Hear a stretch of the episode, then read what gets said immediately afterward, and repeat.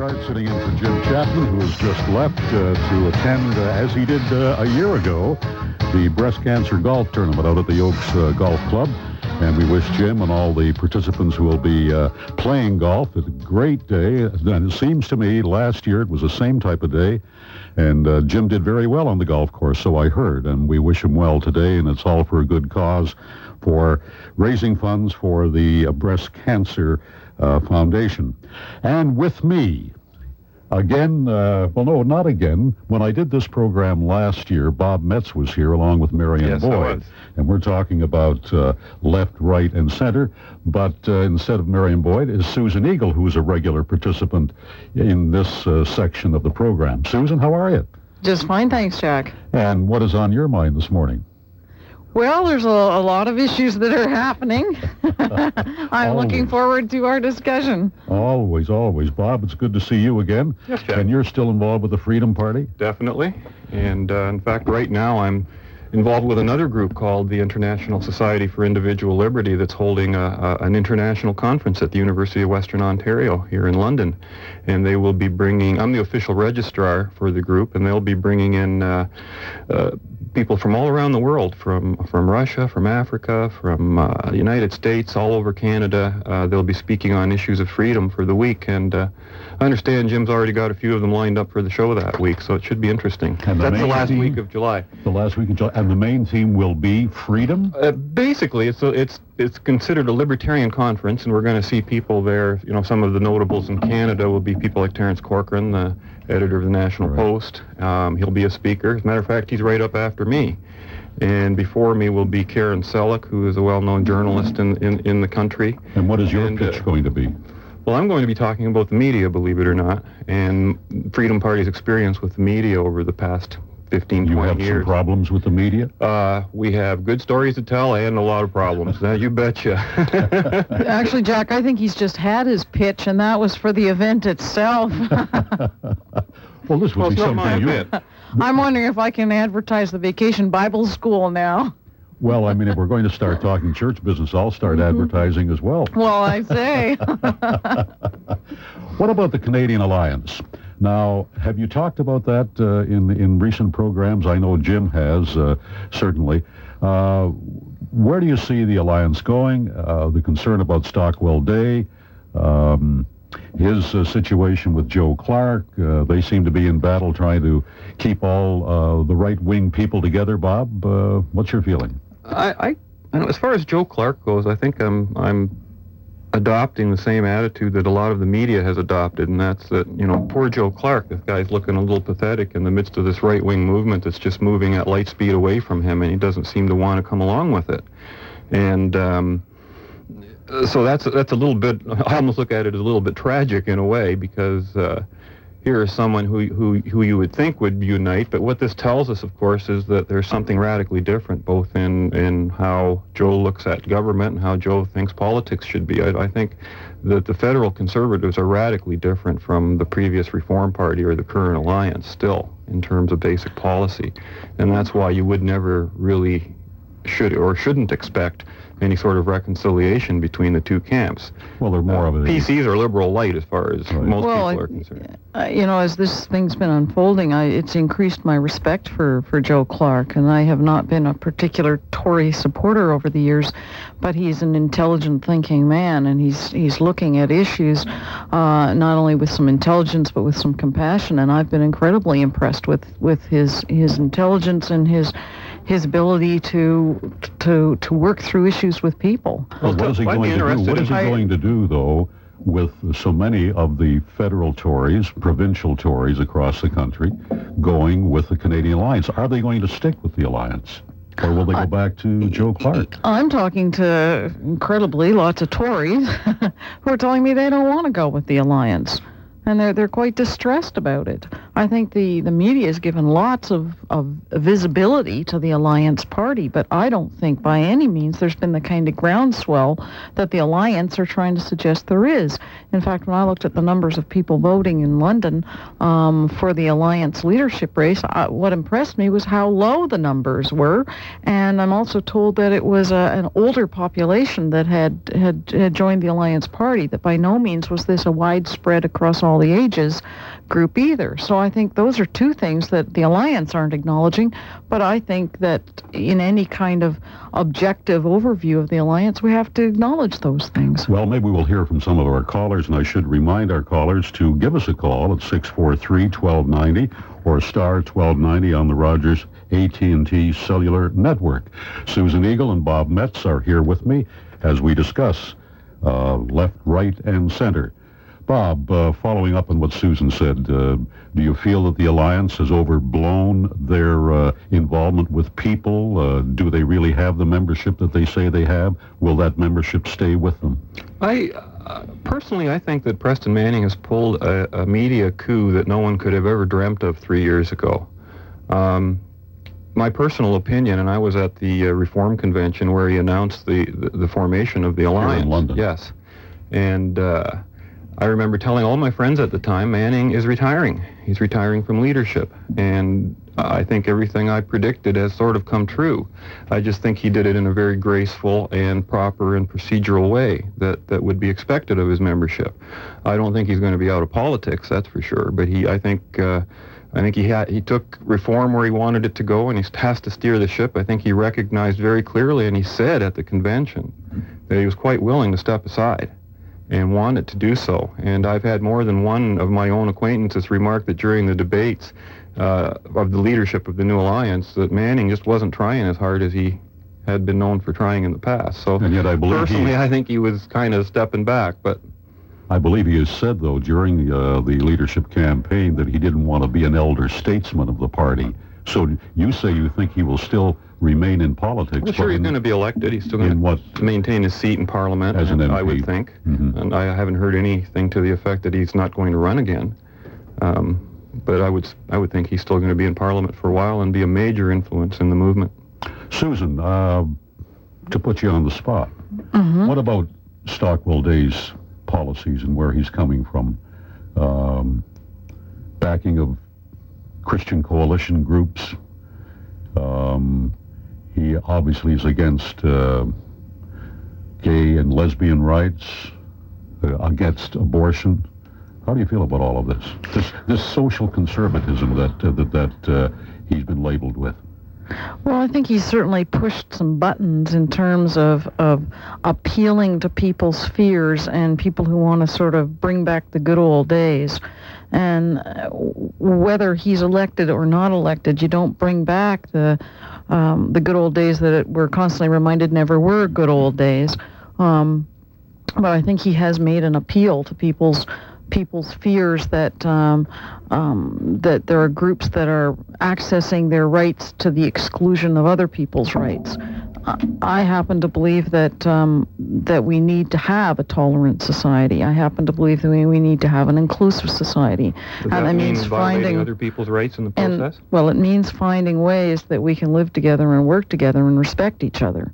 Um, and Doesn't that some mean of the respecting rights, though? well, what I was going to say, Bob, is that some of the fear mongering that's going that goes on, particularly from some of the things attributed to Stockwell Day, only increase my uh, fear that we're getting into pushing uh, for an intolerant society where we're uh, we're using hype to create tension between groups of people and to create polarization that we shouldn't have and But don't we are need to becoming have. an intolerant society, and our government wants it that way. Our Human Rights Commission creates situations like that. I mean, uh, first of all, Stockwell Day, I have not heard a statement by him that was against gay or lesbian rights.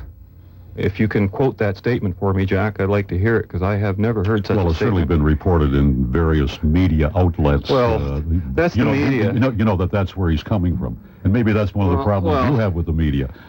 It is, but it's what I what I really don't like is when the media keeps repeating a falsehood over and over again that just can't be substantiated. Apparently, you it, can it- read, you it know. dates back to when uh, uh, his involvement in the Alberta legislature a number of years ago. Well, you know what some people are calling gay rights is is, is the right of of, uh, of groups to to use taxpayer dollars to fund their causes and to and to do their to do their thing at somebody else's expense. I'm against that too, and I don't care if it's for gay rights or or lesbian rights or black rights or white rights or human rights or anything. You don't steal from people to do your thing. You do it with your own money. And now today in today's society, if you say anything different about this, if you say that it's not one group's right to take from another just because they're in a group, you're labeled I, I'm not uh, sure an enemy of that group. But I'm not sure what you're talking about. Who's taking from who here? Well, the government hands out money. First of all, human rights legislation, the things that you're not allowed to say. We are an intolerant society. Uh, look what's happening to people like Philip Rushton, who's back in the news again.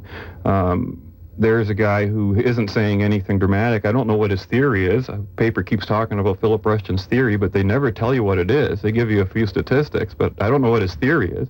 And so we get all this misinformation, and the government is just running headlong in, into all of this uh, racial, sexist type of stuff, which is all a, a, a play for for somebody's money. Whenever you see these kind of programs, there's money at the bottom of the barrel somewhere that somebody I'm wants. I'm not saying, Bob, that instinctively people are inclusive and tolerant. But as Canadians, I think we have prided ourselves on our attempts to try and create an inclusive and tolerant society. And I got up yesterday and I listened to the news about Ireland and the incredible tensions going on there. And I got to admit, I thought, thank God in Canada we have made a commitment that we want to try and live together with each other and to take acknowledge our differences, but to say that we are not prepared as a society to allow our differences to escalate to the point that we have armed camps, that we have neighborhoods that are designated then as they are in Ireland. Pursuing policies that create that situation. Well- and people like you, Susan, who conti- continually, I, I would agree with what you just said. I would say, yes, that's a wonderful goal, but the but the means to that goal has to be consistent with it, and that's generally where the whole thing screws up, right there. As soon as you have a a, a violent means to try and achieve some non-violent end, that's just impossible. Possible, if you I can't do it. finish what I was saying. I think that what we've done as Canadians is made a commitment to say we want to try and be inclusive and be tolerant. Um, and like I was starting to say, in neighborhoods where they, in Ireland, they actually were designated, this is the Protestant neighborhood, this is the Catholic neighborhood. Um, in the States, we see that. This is the black neighborhood, this is the Hispanic neighborhood. I think in Canada, we've tried to say we don't want to go down that road. We want to try and not have that kind of polarization. I'm not saying we've been perfect. I'm not saying that there aren't tensions anyway. And I'm not saying that people i- immediately embrace that kind of tolerance and inclusiveness. But I think we've tried to create a Canadian culture of tolerance I to try and say we want to work towards those goals. My personal experience has been with every individual of every race, of every color, of every belief, that as an individual, they are all tolerant.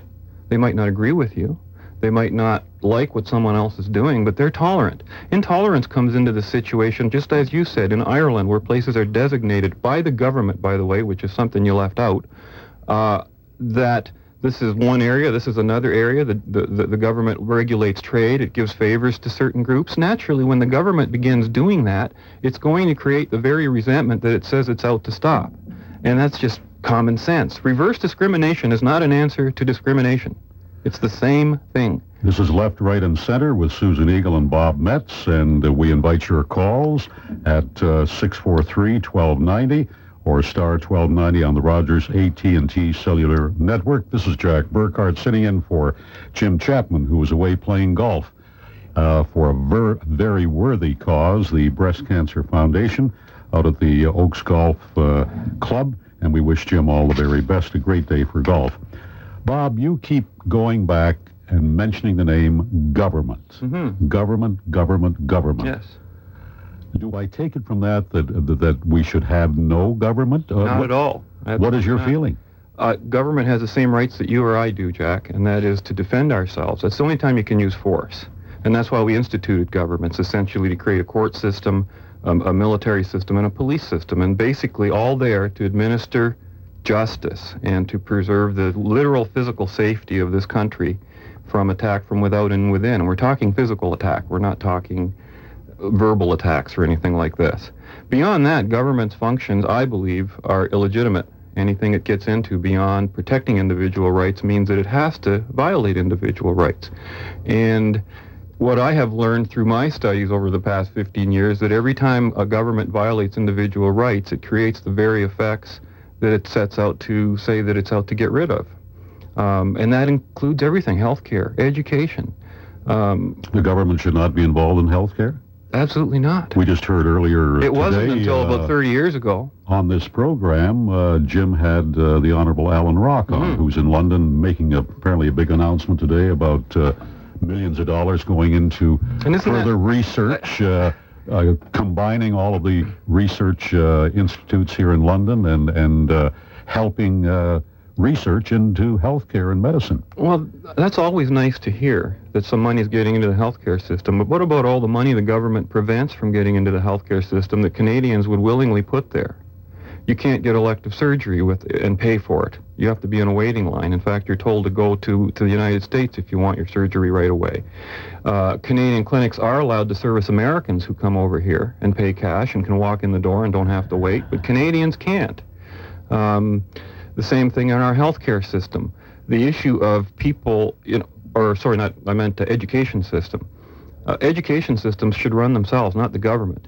And if the government wants to help people who can't afford to get an education, who can't afford to get a certain level of health care, then help those people. But don't run the whole system because you'll run it into the ground. what Bob's leaving out is that the Americans look at the Canadian healthcare system, realizing that our healthcare system is actually cheaper than in the States um, to run, and that a universal healthcare system is a more efficient and effective system. That's not true and both cases. it's always good to hear someone who's who's young and healthy um, saying they don't need the healthcare system, but we know that, that the healthcare system is there for for all of us um, at all ages, and that there's times in our life when we desperately need the healthcare system. In fact, one of the best um, supports of Medicare was a, a book that was put out just a few years ago by by seniors who could remember days before Medicare and talked about how, how terrible it was and how families, whole families lost their uh, financial stability because if one member of the family got sick, there was it was just a terrible Still disaster in terms today. of the family. And a lot happens What in the United what States. I, what I find interesting, though, is that Susan would assume, assume that I have something against the medical system. Do you not think that I want to be assured that if I'm sick, that I'm going to have the proper medical care? That's why I'm saying what I'm saying, because what I see in front of me right now is a system that won't be able to do that when it's my turn to get into the hospital. And I'll give you a case in point. I was in Toronto just two weeks ago, and we were given a speech by a retired surgeon named Dr. Dick Butson, who happens to be the head of another political party called CORE. And he's a retired surgeon who practiced in the Hamilton area for 20 years or so. And he told us basically that the state of medicine in this country is such that if you have an emergency situation, such as Jim had, for example, uh, you're going to get the best health care that money can buy. But if you are urgent or if you are elective, then you're on a waiting list. And he told us the same situation about what happened to him in his personal experience with his son who injured his knee. And then they phoned up the Hamilton MI MRI department to see if they could get an MRI that afternoon so, to find out if his son needed knee surgery. And they went through everything and they were told, yeah, you can come in. And then the last question came out. By the way, is your son a Canadian? And he said, well, yes, of course. And he, then they told him he couldn't come in. Well, wait a minute. Let- Let's talk about the fact that in the last And- while, our healthcare system has not been getting the dollars it should, and we need to improve it. Well, what, about you're people saying willing to pay? He was willing to pay cash to go go into the MRI. We, he didn't have to. So you have a two-tier system where the rich can have better better So health you'd care rather- than the exactly. poor. You'd rather have equality than you, than good health care, and that's exactly I'd rather problem have with the good health care and equality, and I believe it's get the two. possible. No, it's yes, not. it is. And course uh, it with is. I'm going to interrupt here because we're on a roll here. But uh, we're going to take a break. Uh, this is, uh, and, and of course, we invite your calls at 643-1290 or star 1290 on the Rogers AT&T Cellular Network. Left, right, and center with Susan Eagle and Bob Metz. I'm Jack Burkhart. We'll be back in a moment. Jack Burkhart sitting in for Jim Chapman uh, on this Wednesday morning. Jim is away, uh, ready to play golf uh, in aid of breast cancer research. And we wish Jim and all the participants at that golf tournament the very best. They've got a great day out there. And here in the studio with me, Susan Eagle and Bob Metz, and uh, we're is this is the portion called left, right, and center. And I think we've been all over the map thus far this That's morning. for sure. and Bob, uh, I started the last segment asking you about government and that, and and uh, You you seem to say, at least I I get the feeling there is a place for government, but Yes, just but but just don't interfere with me. Well, the purpose of government is to protect our freedom of choice and not to restrict it. What that means is that the government should protect my right to do what I see. I, I haven't got a choice to go into a hospital and pay for a service if I want. That's a choice that's been taken away from me. And it also, in, this, in the process, deprives the hospital of extra cash that wouldn't have to otherwise come out of the government coffers. If we really believed in a, in a healthcare system or a government system of helping the poor, the first thing we'd dump is a principle of universality where the rich get into the safety net along with the poor. I have never understood the logic Well, let me behind that. explain it to you. The rich get in uh, as as well as the poor, and then they're taxed back. And what you do with creating a universal program is that you make sure that everybody gets protection, and there's political buy-in then uh, by everyone. And when Bob's talking about Political buy-in to a healthcare system, that's a frightening when thought. Bob's talking about the uh, the right of uh, the right of the government or the obligation of the government to protect everyone um, and to protect his freedom to do what he wants, I need to remind him, and we've talked about this no, no, to before. protect my rights. I didn't say my His- freedom to do what I want. Please quit. he, he quit, doesn't quit have the right. Me. He doesn't have the right to drive down the wrong side of the street. And and one of the things Not that my we do in a that's why. collective society is we agree that there will be certain uh, ways that we relate to each other as a community and have certain standards and certain relationships. Yes, you we We can't want to hear from you. We want to hear from you at uh, 643-1290 or star 1290 on the Rogers AT&T cellular network. And we do have Jerry on the line. Jerry, good morning. Good morning, Jack. Nice talking to you. Thank you. You know, I tell you, I don't know who this gentleman is, but he must, like the lady said, uh, he's probably a healthy person. He never had any reason to uh, really deal with the medical services here. Of course I have. I had, well, do, will you let me finish? Because you're going to be there for another hour or maybe Well, you just made a false I, comment about me. seconds All right, Bob. Just minutes, a minute, all right? Bob. Bob, let's uh, let's listen to Jerry. I, I, I had a very serious heart attack, and uh, I was gone. I mean, they got me back with these defibrillators where the hairs on my chest were singed. And then a few years later, I developed uh, uh, an an arrhythmic problem, you know, where my heart was skipping quite a lot. So I'm lucky enough to have the best cardiologist in London, but I was back and forth to the hospital for five or six years, a lot, believe me. And uh, thank God the last few years they found the right medication to regulate my heart without putting anything in there. And the service and the way I was treated, and I'm telling you, it's unbelievable. You got to be sick. I never appreciated because I was an ex-boxer, very healthy guy, always running and always, and it really hit my ego quite a lot. It took me a while to to get over this heart attack thing because I had to go to a psychologist because I was acting uh, very differently than I did before. But for this man to talk about our medical services and uh, for the Americans to come over here, I don't care what the Americans do. But thank God I live in this country, and especially in London, which is the best medical uh, service uh, center in Canada, as far as I'm concerned. And I've traveled quite a lot over Canada, coming from Newfoundland and being in the Navy for 10 years. No, I didn't say And, anything. and about- just wait till I finish, and then I'll hang up and listen to you. well, And and I just tell you that I no, I get I really get upset with somebody knocking our services here. I didn't knock the services. I knocked the government, Jerry. Get it straight. And I agree with this The government is preventing my access to the wonderful service that you're talking about. If I want to use that health care service, I can't.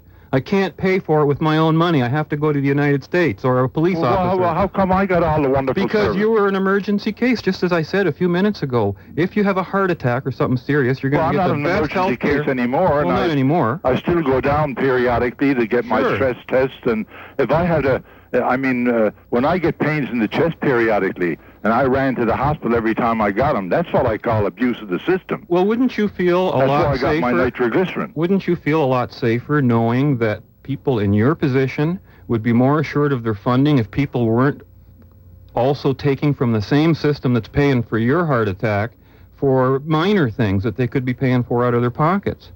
Well, there's no one paying for my heart attacks. I worked pretty hard all my life and paid into the system. And uh, the Well, that's is, just not true, Jerry. Come on, somebody's paying for it. The doctors that did the operations on you got paid money, well, I- real I- money I- that was taken out of about other that, but people's That's why pockets. we're very lucky to be in this system and in this country. But anyhow, that's all I have to say. I'm, I, I just wish you'd get your facts straight and listen to this lady that you have alongside of you. Well, she, what facts have I right, gotten she wrong? hits right on. Tell me what facts I've women gotten wrong. this country. If women ran this country, we'd be a hell of a lot better off. Thank well, you. Jerry, thank you very much for calling in. Thank and you. Susan, uh, you're going to pick up on that one. Not a fact. Well, I, I think it's stories like Jerry, precisely those kinds of stories that, that help us understand what an im- what a wonderful resource we've got in this country. And, Well, and I get tired. How come when I Hold- tell a hold, Bob, story? just a minute, just a second here. Bob, I, Bob, I get tired of people who want to promote the American system as somehow superior. What we've got is an advantage in this country. I don't. did that? I, I do believe that we need to improve the system. I, I think in the last few years there's been a toll on our, our healthcare system because we haven't appreciated it enough. Um, but I think Jerry's story helps remind us again of, of just why it's so vital that we hang on to this and be proud to be Canadian. Who's promoting the American system? I hadn't heard that come up. Did I miss something? Well, you yourself were referring to the American system as, as a system that. I did uh, not. I said Americans were allowed to come to Canada to use the Canadian healthcare system, and that Canadians have to, by law, go to the United States to get healthcare system if they healthcare if they want to pay for it or get it immediately. Yes, that was the reference That's what I said. That I didn't say anything else about advocating the, the, the American healthcare system, which I do not, because it's as muddled and screwed up as ours, and they have Medicare too. Well, do you agree then uh, that you should have the right? Is this what you're saying? You should have the right to pay for an operation. Obviously, how can you even think otherwise? How can you? How could I tell you, Jack, as an individual? You say you have a disease and you go to a hospital to get an operation. How do I have personally the right to say no? You can't go there and you can't pay for that operation. I won't let you, because you'll be in front of somebody else in line or something. A line which, by the way, is only created when we have a system like this. If we let people who could pay for themselves pay and get ahead of everyone else, there wouldn't be getting ahead anymore. There wouldn't be any lines. Doctors would be advertising for business. That's what happens wherever you see it. Well, I don't know. Now, I'm not against insurance. I'm not against helping the poor people who can't help themselves. Those are separate issues. If you want to help the poor, you don't take over the industries that they happen to use. You don't, I, I think you know, you don't run a railway system Bob, because you want to give people cheap transportation. what I hear you saying, Bob, is that in that you'd like a system where people who want elective surgery can get it, and if they have money, they would take priority over emergency cases. And and I just can't. I don't know who would set the priorities. I would think the doctors would set the priorities. In fact, Dr. Butson, who gave us the speech in Toronto a few weeks ago, made it very clear that when OHIP was first brought into Ontario, the issue was not money for doctors. It was professional freedom, which was taken away from them. And he also pointed out that never in his whole whole lifetime as a doctor did he ever hear of a poor person not getting necessary health care. We're in going to fact, take he a would break say they here, had Bob. better health care. Okay, Bob and Susan, Susan Eagle and Bob Metz uh, with Left, Right, and Center. It's news time with uh, Tara Clow, and we'll be right back. And this is Jack Burkhardt on this Wednesday morning, sitting in for uh, Jim Chapman, who is uh, involved in a golf tournament uh, in aid of breast cancer research. And uh, seems to me we did this a year ago, almost to the day. Uh, and of course, this portion of the program is Left, Right, and Center. Bob Metz is here along with Susan Eagle. And Bob, we did it last year with Yes, we uh, did. with Marion Boyd. And uh, Susan Eagle, I'll tell you, you you're holding your own here this morning as well with this gentleman, Bob Metz. And we do have someone on the Bob line. Bob and I've talked before. and we do have Len on the line. Good morning, Len. Uh, good morning. How are you this morning? Just fine. Uh, go ahead with your comment or question. Yes, uh, I guess a comment for you, Bob. Uh, Hello. a question for you first. Uh, Bob, was, were you educated in the public school system or private? Well, public. You were, of course, in the public. So, you- so you received the same education as the millionaire across the road, as, you know, as, as, as the poor child down the road. Uh, I'm an education and career consultant here in town, and let me tell you that the universality that Susan is, is, is and we are defending gives us an even playing field for all of our children in our in our society, be they rich, be they poor, be they immigrant, whatever. It's So what you believe in is dragging down the most able among us No, to no, make I- them I- equal? I would think, Bob, you weren't dragged down. The list- list- Well, I went to a public school because I was forced to by law. Oh no, no, you weren't forced to. By Sure law. No, no, excuse me. Uh, there, there, there, there has always been private schools. If you were educated in the city of London, there's always been private. But if you go to a private school, you still have to send your tax dollars to the public school. which, which, which. Now, let me ask you something. Why, why, what, what, what is wrong with, for example, what I believe in, the taxpayer should be able to direct his taxes to the school of his choice, his education taxes, I- and I- get the government out of running the schools? I, I think the basis is what you what you do away with is universality on the basis that if if, if you're going to if you're going to get the very poor family whose income is uh, is, is ten thousand dollars a year, and someone it makes 50 no difference. It doesn't matter whether you're rich or poor. You no. What, I'm suggesting to you is that the the our public school education has, has has done our country very very well. When you look in the United States, which is which you are uh, I think enamored with and listening to on the, in the car radio today. And what I'm enamored with is, Yeah, is let, me, freedom. let me finish my sentence, all right? Which you're enamored with. You have a two-tiered system in the United States. You have private schools, and of course, it's they're pri- primarily white Anglo-Saxon wealthy families, all right? Then you get the poor in the black areas, and they are, and they are in quotes the public school system.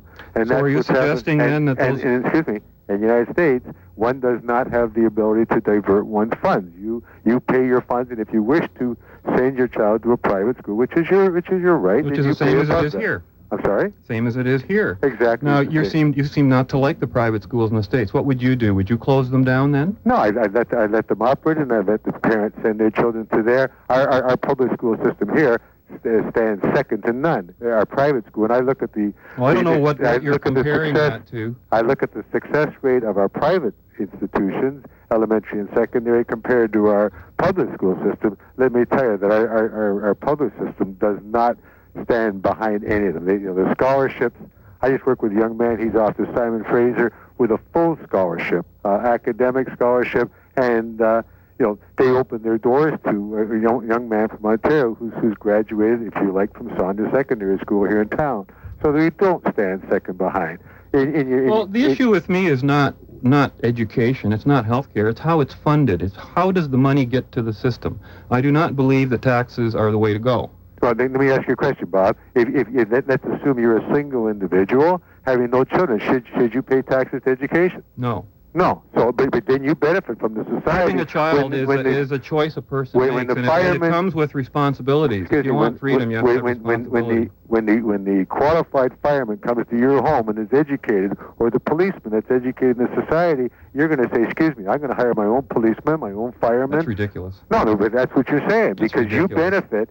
I benefit from a lot of people who You- have had private educations, who have had public education, and who had no education. In fact, the latter I have benefited most from. The people I know who have the most money and are the richest people are the people who quit high school. I can name five or six of them off the top of my head. Yeah, but, but, if, but if you look at the general population, they are not they are not the ones that make, that make, the, make this economy Well, go. the point is what makes the economy go is entrepreneurship, not education. no, what makes, makes this economy go is, is the highly qualified people within our society. It is, it is not the. And how do they get that way? I'm sorry. How do they get that They way? get that way because of our public education system, along so. with along with our public health service. Let me let me, let me take Why do you back. think that there are so many complaints about the reading and writing skills of kids coming out of schools? Why do you think that university professors have to have remedial courses all the time to teach kids coming into into university how to spell and how to put their sentences together and how to communicate? Well, I think I think part of the problem there, Bob, in working with the universities and the high schools, it may be the communication skills, but we still have we still have a very high. You, you go up to the university and see our, how our graduates are are sought after all around the world. That isn't because we're putting on a poor product. We're putting on an excellent product. Let me take you I'm not back. complaining about the let, let- product. let me take I'm you. saying you could get a better product if if the people who were getting the product had some role in paying for it themselves. It- and I see a- nothing wrong with the government helping them as long as they pay it back. Okay, And it- Susan. We'd get a better product, I think, if if more people like Len um, advocated for the system. And I want to thank him for calling in today because it's it's people who say we've got a good system and let's not let the government undermine it. In the last few years, uh, in our in our country, particularly in our province, uh, some of our public programs like education and healthcare have been being undermined. And then, of course, the government says, well, things aren't working. Uh, thanks, Len, for calling in, and, and I hope we can get some of the supports back into the system because I think it is an excellent system. I'm a product of that system. I know a lot of my colleagues are products of that system, and I think we've benefited. And it isn't just the ability to get a job out the other end, it's the ability to produce uh, people who are citizens, who have community concerns, who are able to think, who are able to participate in community well-being and I think that's what we're looking for at the end of our of our education system and I think that's been the commitment of our education system. And I want to thank Len for calling in very much and uh, stimulating uh, this uh, conversation. Len, thank you. Have a good day. And next on the line is Greg, and he's on the Rogers AT&T uh, Self uh, Cellular Network. Good morning, Greg. Uh, good morning. Um, yeah, I just I was going to comment on health, but I guess I'll talk about the education. Um, I, I am in Bob's camp on this, and uh, just just an observation. Right now, uh, the Catholic uh, people sending their children to Catholic schools can basically have those tax dollars pay for their tax system or for their education. But anyone of any other persuasion who wishes any other, uh, whether it's religious, non-religious, private school, they have to totally do it on their own. So basically, oddly enough, uh, the current system actually discriminates against the lower income earner in that if he wished to send his children to a private school, it's only the person with the higher income right. that can do that. And uh, I wish I could remember the city and the state, but it's been a number of years now. There is a state in the United States who um, are giving parents choice, and it's been working quite well for several years. Right now, we've got a school system that, know, I'm not going to comment really whether it's good or, or good or bad. You know, there's there's statistics and there's statistics, but the point is, there is no freedom of choice alternative. There is no competition. And uh, you know, if if if other schools were chosen who who uh, managed to uh, you know use ingenuity and enterprise to teach kids more in a year to bring up their levels, well then then, then the government system would have to to pull off its socks. And well, what if everybody chose to go to that system? Would that be a bad thing? Certainly not. And you know, I came through the public system, uh, of course, as probably 90% of the- the country does. I just want to backtrack on this this health issue. You, Bob, you said that Americans can come up, here and pay for elective surgery. hmm So I've had relatives do it. Okay, so so given that, there's no way that this the the camp for uh, government medicine can say, well, yeah, if we let our Canadians pay for elective surgery, they they go to the front of the line because if that's true, then basically we're saying we're going to put Americans in front of the line ahead of Canadians, and I, I don't believe that. Well, the irony is there, there is real no, there is no line for Americans, and there's no line for Canadians in the states. No line for Americans in Canada. No line for Americans in the states. If that makes any sense. Anyway, I, I, I normally won't always phone in, but I just can't. I can listen in the morning, but can't normally com- phone into my job, so I'm going to get off. But uh, glad to hear you today, Bob. Last week uh, it was they should have called it left, left, and left. It was about labor unions. Anyway, I'll get I'll get off and listen now. Thank, you very much. Bye. Thank you for your call. Well, and uh, the lines are open at 643-1290 or star 1290, the Rogers AT&T network. You Bob see- Metz and Susan Eagle. For, for me, the test, if somebody wants to say to me, listen, our education system is great, it's the greatest system in the world, well, there's a simple test to prove that. If it's so good, give people their choice. Tell them that you'll still have the money, but send it to the school of your choice. Now, why would like someone like Len be afraid of that? You know, like because if ever, if a system's so good, then that's where the money's going to continue going. But that very one thing is so terrifying to the government because they know that people would not choose probably to go to the system there, or they're afraid that teachers might start their own schools or start their own businesses and offer competitive things. You can't have, and you have no way of even knowing whether your system's good unless it's in an environment of competition because that's how you know. You have to compare it to certain things. What we're stuck with comparing is international standards by many countries who all run their school systems in their country, which is, you know, comparing bad bad apples to bad apples as far as I'm concerned. I think there's a lot of people who like to know that there are certain uh, social services and protections in place and programs and don't want to come home every day at the end of work and have to make a decision about whether or not they're going to put their money here or there or somewhere else into the school system, here, there, or somewhere else into the medical system, here, there, or somewhere else Well, more than into, half of their into money right roads now and is in bridges taxes. and, and sewers. That's a big problem. I, th- I think there's a lot of people want to know that there's certain things in place, that those protections are there, and that when they and their children need those services, that they're going to be provided by the government. Susan and Bob, we have uh, Joan on the line right now. Good morning, Joan. Good morning.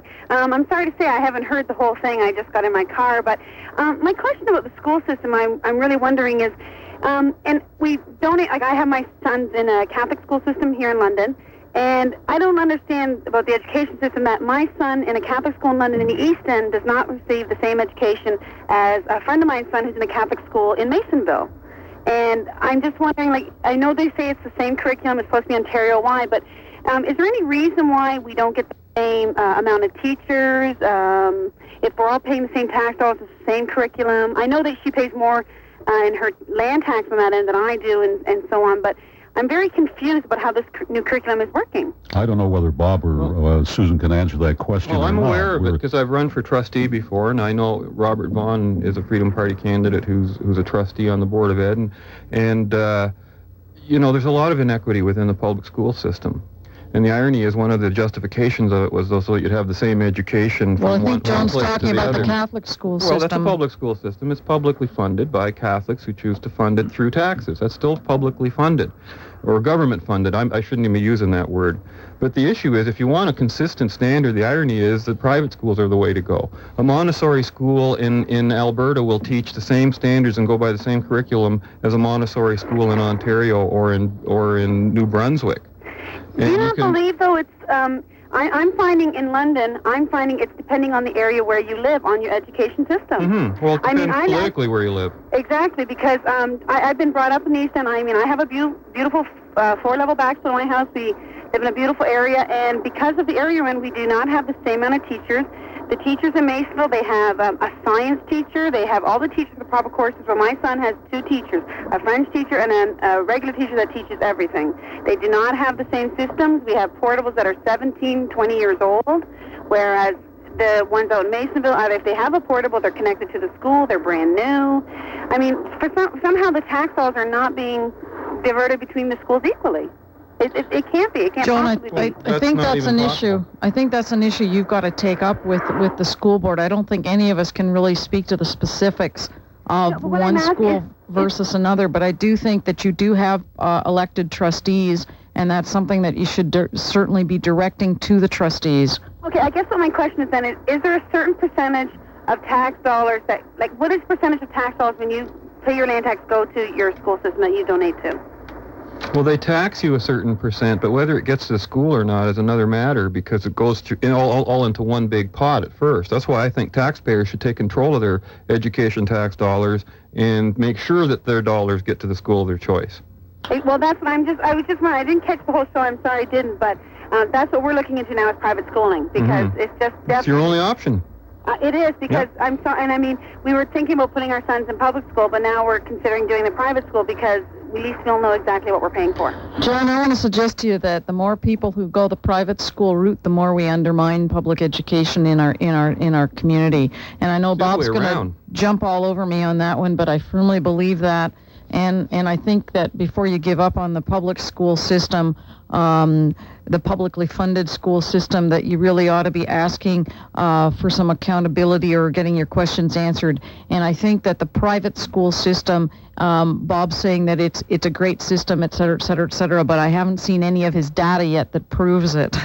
You don't need data, Susan. You just need to know what's right and what's wrong, I think, because to me the issue is do I have the right to force someone else to pay for my education? Do I have a right to right to force someone Bob, else to pay for my education? Bob, if you're going to say it's a better education? school system, back it up.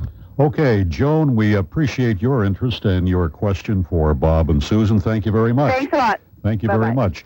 We have now uh, Julie on the line. Julie, good morning. Good morning. I no longer live in London, but at one point we did live in East London, and my daughter attended two schools out there, both very good schools, uh, Lord Nelson and Bonaventure. And Bonaventure's a brand new school, spent millions of dollars on it to make this pretty multi-angled school. And I don't know uh, what part of East London this last caller was from, but uh, just because it's East London doesn't mean that there isn't enough money being spent in the that area. I don't understand where her problem Well. I think she was saying that she had kids in two different schools and that it was different in each school. That's all she was pointing out. All And schools are different. Well, sure. But, but a lot of parents are under the assumption that they're all the same. Like a grade six in, in a school in North London would be teaching the same thing as grade six in South London. Apparently, that's not the case. In fact, Julie, I, I work in the in the east part of the city with some of the outreach work that I do, and I've related to Chippewa School over a number of years, and I found that some of the programs they've had for kids there were absolutely fabulous. I have mean- I know two two students in Chippewa, and their mother swears that that is a fantastic school, great teachers, and her kids. Well, she's involved with the school herself, and they are getting great education there. So thank thank you for calling in and, and, and saying that because it, it it was leaving I think an erroneous impression I, that I think too many people didn't have good schools. too many people are depending on the government to uh, put up these schools, put the teachers in place, and then that's it. We walk away and we don't take any more interest in what's happening with our our children in the school system, and that's not the way it should be. We should all be involved from the time they start in the school system. It's not a daycare. And that's generally the philosophy of people who believe in private education. That's why they go there. But look at what is happening now, if I may interject. And I'm uh, afraid I have to run. I've got Okay, another call. well, thank you But very thank much, you for Julie. listening. Thank you Bye-bye. for your call. Um, look what's happening now. Peter Jaffe, head of the uh, Thames Valley uh, School Board, recently said, you know, there's no no reason uh, the way the pro- the provincial government is going to have trustees, to have school boards anymore. I agree. We shouldn't have had school boards ever in the first place. Mm-hmm. They're what about what about the local content then? Then why have you run for the What school what do you board mean if you don't local believe we should have it?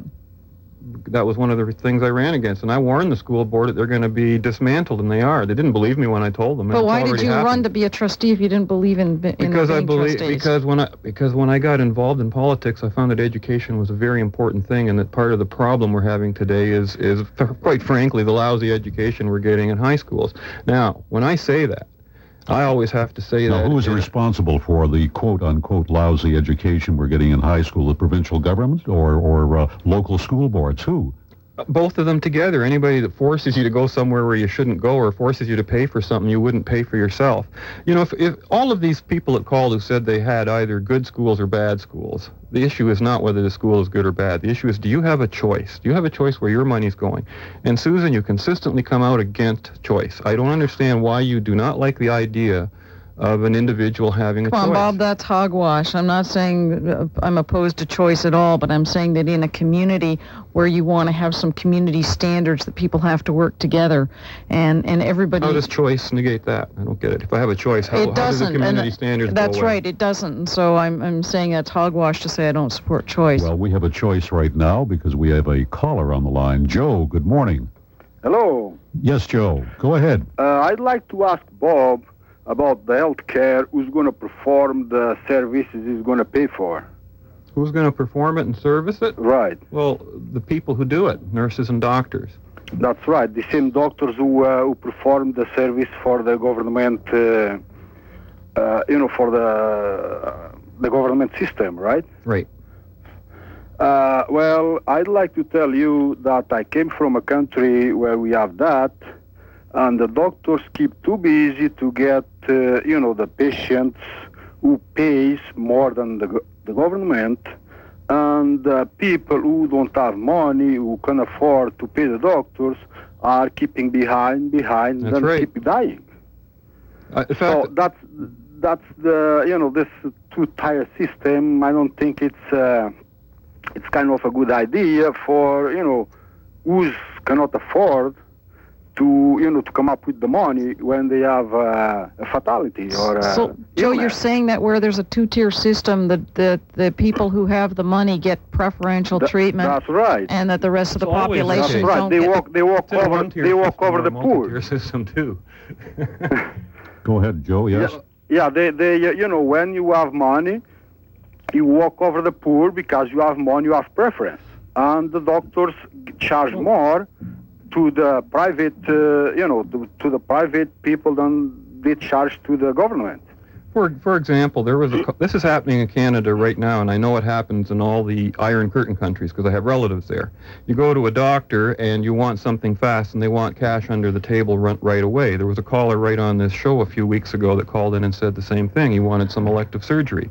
The doctor says, "I'll do it for you right away, but it's 200 bucks under the table. You don't put it on your insurance, and you don't claim it in any way." And this kind of thing is going on wherever because the doctors are also losing their freedom under the under the public health care system. Wait, wait, wait a minute here. Before we get into Bob making allegations that the medical profession are, are into illegal activity, I think we want to focus on the philosophy. Uh, well, I didn't make Joe's- the allegation. It was made on this show a couple weeks ago when Dan And- Gall was hosting. and and what Joe's point is, and I want to aff- affirm it because I think he's in, he's absolutely spot on. That where you have a two-tier system and the rich can pay in and get preferential treatment, they are going to jump to the front of the line. Yes, it happens in uh, it happens in my country, and it happens, you know, most of the countries. And, it happens uh, everywhere, whether the there's a two-tier peop- the system poor or people, not. They have to mortgage everything they have when they have a fatality or when they have uh, illness. You know, they have to mortgage everything to, you know, to try to go ahead and to get assistance. Otherwise, they die. And uh, Joe, I appreciate your call and uh, Okay. I, uh, sharing your comments with us, uh, with Bob and Susan. Uh, we're running out of time for uh, left, right, and center. Joe, thank you very much I'm for your call. I'm happy, you know, with the system we have now, and I'm proud to be a Canadian. Good. Thanks very much for your call. Thanks, Joe. And I want to thank uh, Susan Eagle and Bob Metz uh, for joining me. Uh, Thank you, I'm Jack. Jack Burkhart, uh, sitting in for Jim Chapman, who's away playing golf for the Breast Cancer Research uh, Foundation. We did this last year, and uh, it's good again to be sitting in. Bob, thank you very much. It was good to see you again. Thanks, and Jack. Susan, always good to see you. Thanks, Jack. And uh, we will continue uh, here on CJBK 1290. And give us a call at 643-1290 or star 1290 on the Rogers AT&T Cellular Network. Coming up next in a few moments will be Ask the Expert with Bud Polhill.